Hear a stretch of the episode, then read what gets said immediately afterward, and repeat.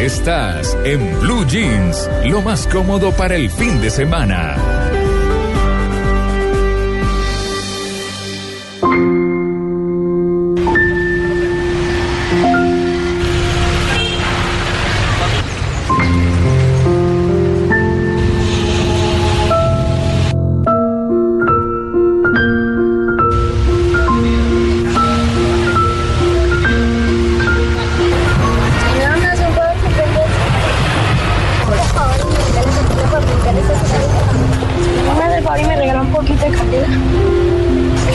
Favor y me regala un poquito de candela. Esta es una campaña que se viene adelantando en Bucaramanga en la red de Facebook.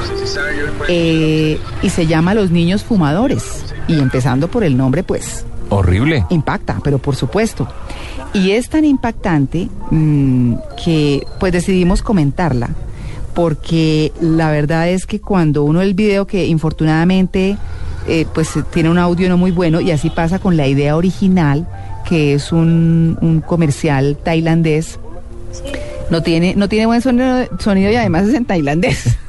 Entonces, ¿qué Creo que no lo vamos a oír. No lo vamos a oír. Tenemos al fondo. Entenderíamos todo. No, pero eso sí, eh, eh, lo estuve viendo ayer y la verdad es que no, es incomprensible. Obviamente tiene unos subtítulos en inglés, pero quisimos pasar este que está en español, que pues, como les decimos, no, no se escucha muy bien pero que la idea como tal es muy interesante. ¿De qué se trata?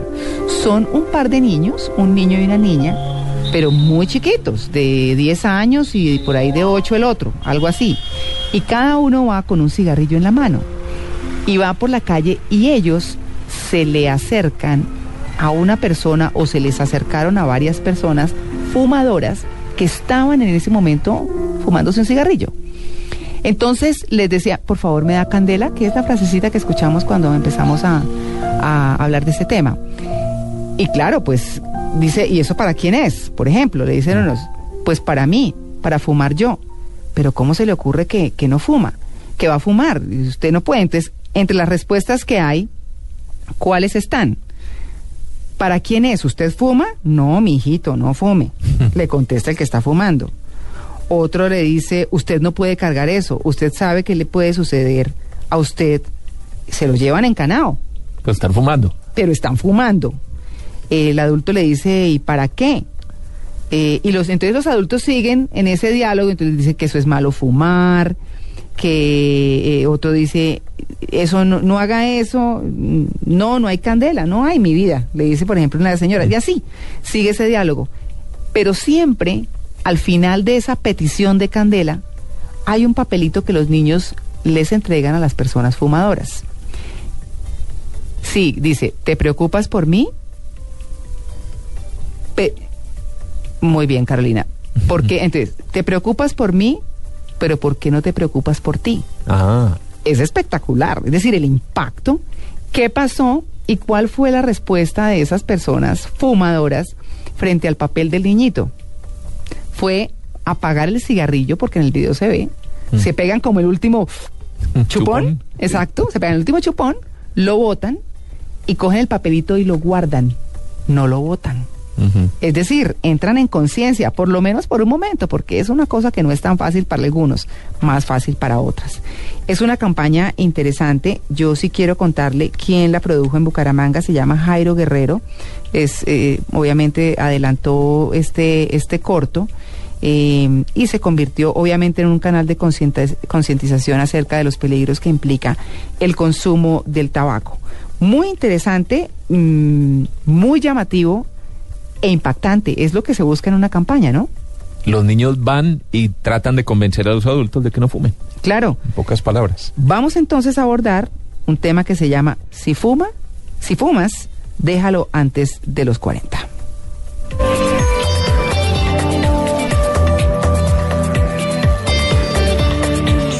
Pues eh, tenemos un invitado a propósito de este tema, es el doctor Nelson Páez Espinel, neumólogo y coordinador del programa Cesación del Tabaquismo de la Fundación Neumológica Colombiana. Doctor Páez, muy buenos días. María Clara, buenos días, Tito, buenos días y a todos los oyentes. ¿Por qué hay que dejar de fumar antes de los 40? Eh, pues María Clara, yo creo que lo más importante que hay que decir es que el artículo publicado en en el mes pasado en el New England Journal of Medicine nos da una información que mal entendida puede ser exactamente lo que usted está diciendo, que podemos fumar todo lo que queramos y si nos los dejamos a Sí. los 40 todo está muy bien. Exacto. Y no. Imagínense que cuando se revisa el estudio, y además en esa revista salieron otros dos artículos hablando también del mismo tema, lo que nos parece importante es que una de cada dos personas que fume se va a morir por enfermedades relacionadas por el tabaco. Ay. Todas las personas que fuman van a perder entre 10 y 15 años de expectativa de vida. Ahora bien, los menores de 40 tienen dos características. Uno, que como el tiempo de exposición es corto, es probable que enfermedades graves o severas relacionadas con tabaco no se relacionaran, pero eso es cierto para este estudio. Hay otros muchos estudios donde dice que eso no es verdad y que los menores de 40 también tienen enfermedades graves por fumar. Y lo que es más importante es que eh, el grupo de adicción más severo y que es más difícil de tratar cuando ya han pasado los 40 son las personas que empiezan a fumar entre 16 y 25 años. Entonces digamos que hay que contextualizarlo porque entonces a uno le parecería que fumar hasta los 40 está muy bien y después cambiar estaría perfecto para la salud, pero nunca lo, lo- no es tan fácil lograrlo. Muchos sí se enferman. Eh, la predisposición genética también juega un papel importante en que tengan o no enfermedad.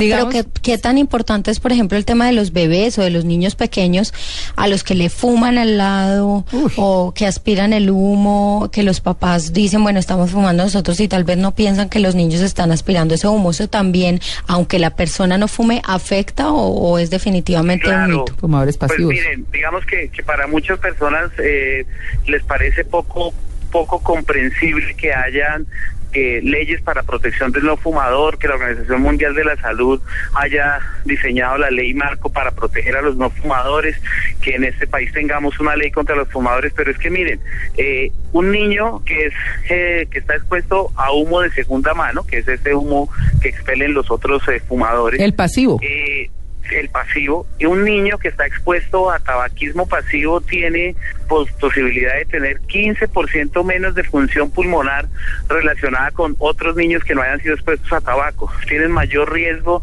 de desarrollar asma, tienen mayor riesgo de tener infecciones respiratorias y cuando las tienen son más severas que los niños que no estuvieron expuestos.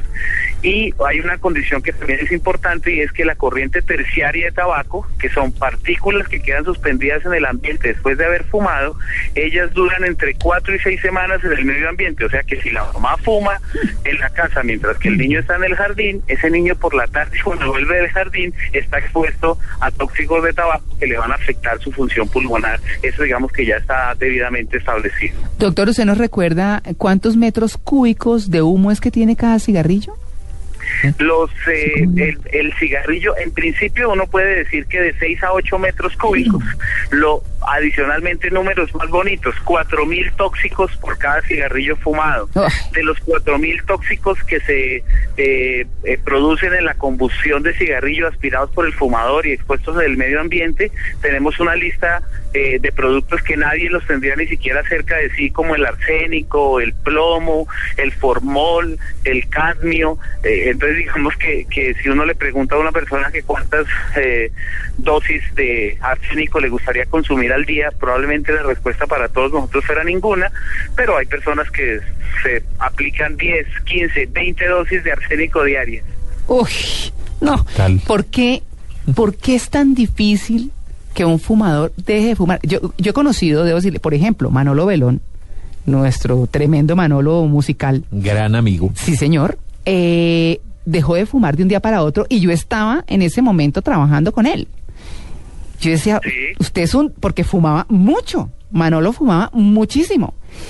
Y, y me aterró y, y, y a hoy ya no fuma. Es, eh, y él pues dejó bastante después de los 40 años el cigarrillo. Sí. Pero eso me parece admirable. ¿Por qué hay personas que no pueden tomar esa decisión tan tajante y se engañan diciendo, por ejemplo, no, no, no, es que me estoy fumando solo uno, dos, y ahí se quedan y como que no son capaces de cortar de raíz con el cigarrillo? Claro, pues mire, lo, lo importante que hay que decir de esto es, primero, desde los años 90 la, la industria tabacalera triplicó el contenido de nicotina de los cigarrillos a partir de algunos estudios que demostraron que el poder de adicción de la nicotina es similar al de la heroína o de la cocaína. Una droga. Y a uno le queda perfectamente claro que si alguien es adicto a heroína o a cocaína o a morfina, toda la sociedad, la familia y su entorno hacen los intentos que sean necesarios para que deje de fumar, no importa si falla en el primero o en el segundo intento. Mm. Con tabaco sucede que teniendo la misma adicción neurológica, siendo una enfermedad adictiva que la, en la ley que, que nombrábamos hace un momento está descrito que, que consultas especializadas y clínicas de cesación como la que manejamos en la Fundación Neumológica son obligatorias para todos los pacientes que fuman, pues mire, eso no se establece debidamente como debe ser porque es que un paciente que quiere dejar de fumar necesita tratamiento farmacológico,